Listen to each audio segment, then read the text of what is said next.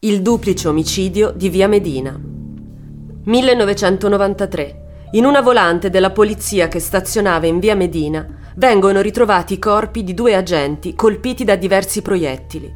Uno dei due è morto sul colpo, l'altro, trasportato d'urgenza in ospedale, muore poco tempo dopo senza mai riprendere conoscenza. Le vittime sono Gennaro Autuori e Michele Del Giudice e quel giorno, in servizio con altri poliziotti, avevano bloccato alcuni sospetti che stavano accompagnando in questura nelle loro auto di servizio. La vettura con a bordo due indiziati era stata costretta a rallentare per via del traffico, perdendo i contatti con le altre pattuglie. Fu allora che uno dei sospetti ne approfittò per impugnare una pistola sfuggita alla perquisizione e fare fuoco sui due agenti. I due banditi riuscirono così a fuggire, ma vennero arrestati qualche giorno dopo.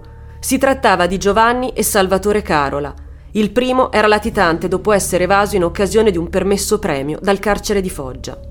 Giovanni non era nuovo ad episodi del genere, era stato arrestato anni prima per aver commesso un delitto passionale. Sarebbe uscito solo otto anni dopo, ma evidentemente la prospettiva di dover trascorrere altri anni in galera lo convinse ad approfittare di quei cinque giorni di libertà per darsi alla fuga. Ricondotto in cella, Giovanni Carola si prenderà tutta la responsabilità del duplice omicidio, scagionando il fratello. L'ergastolo toccherà dunque solo a lui, mentre per Salvatore i giudici imporranno solo quattro anni di carcere per concorso in detenzione di arma da fuoco.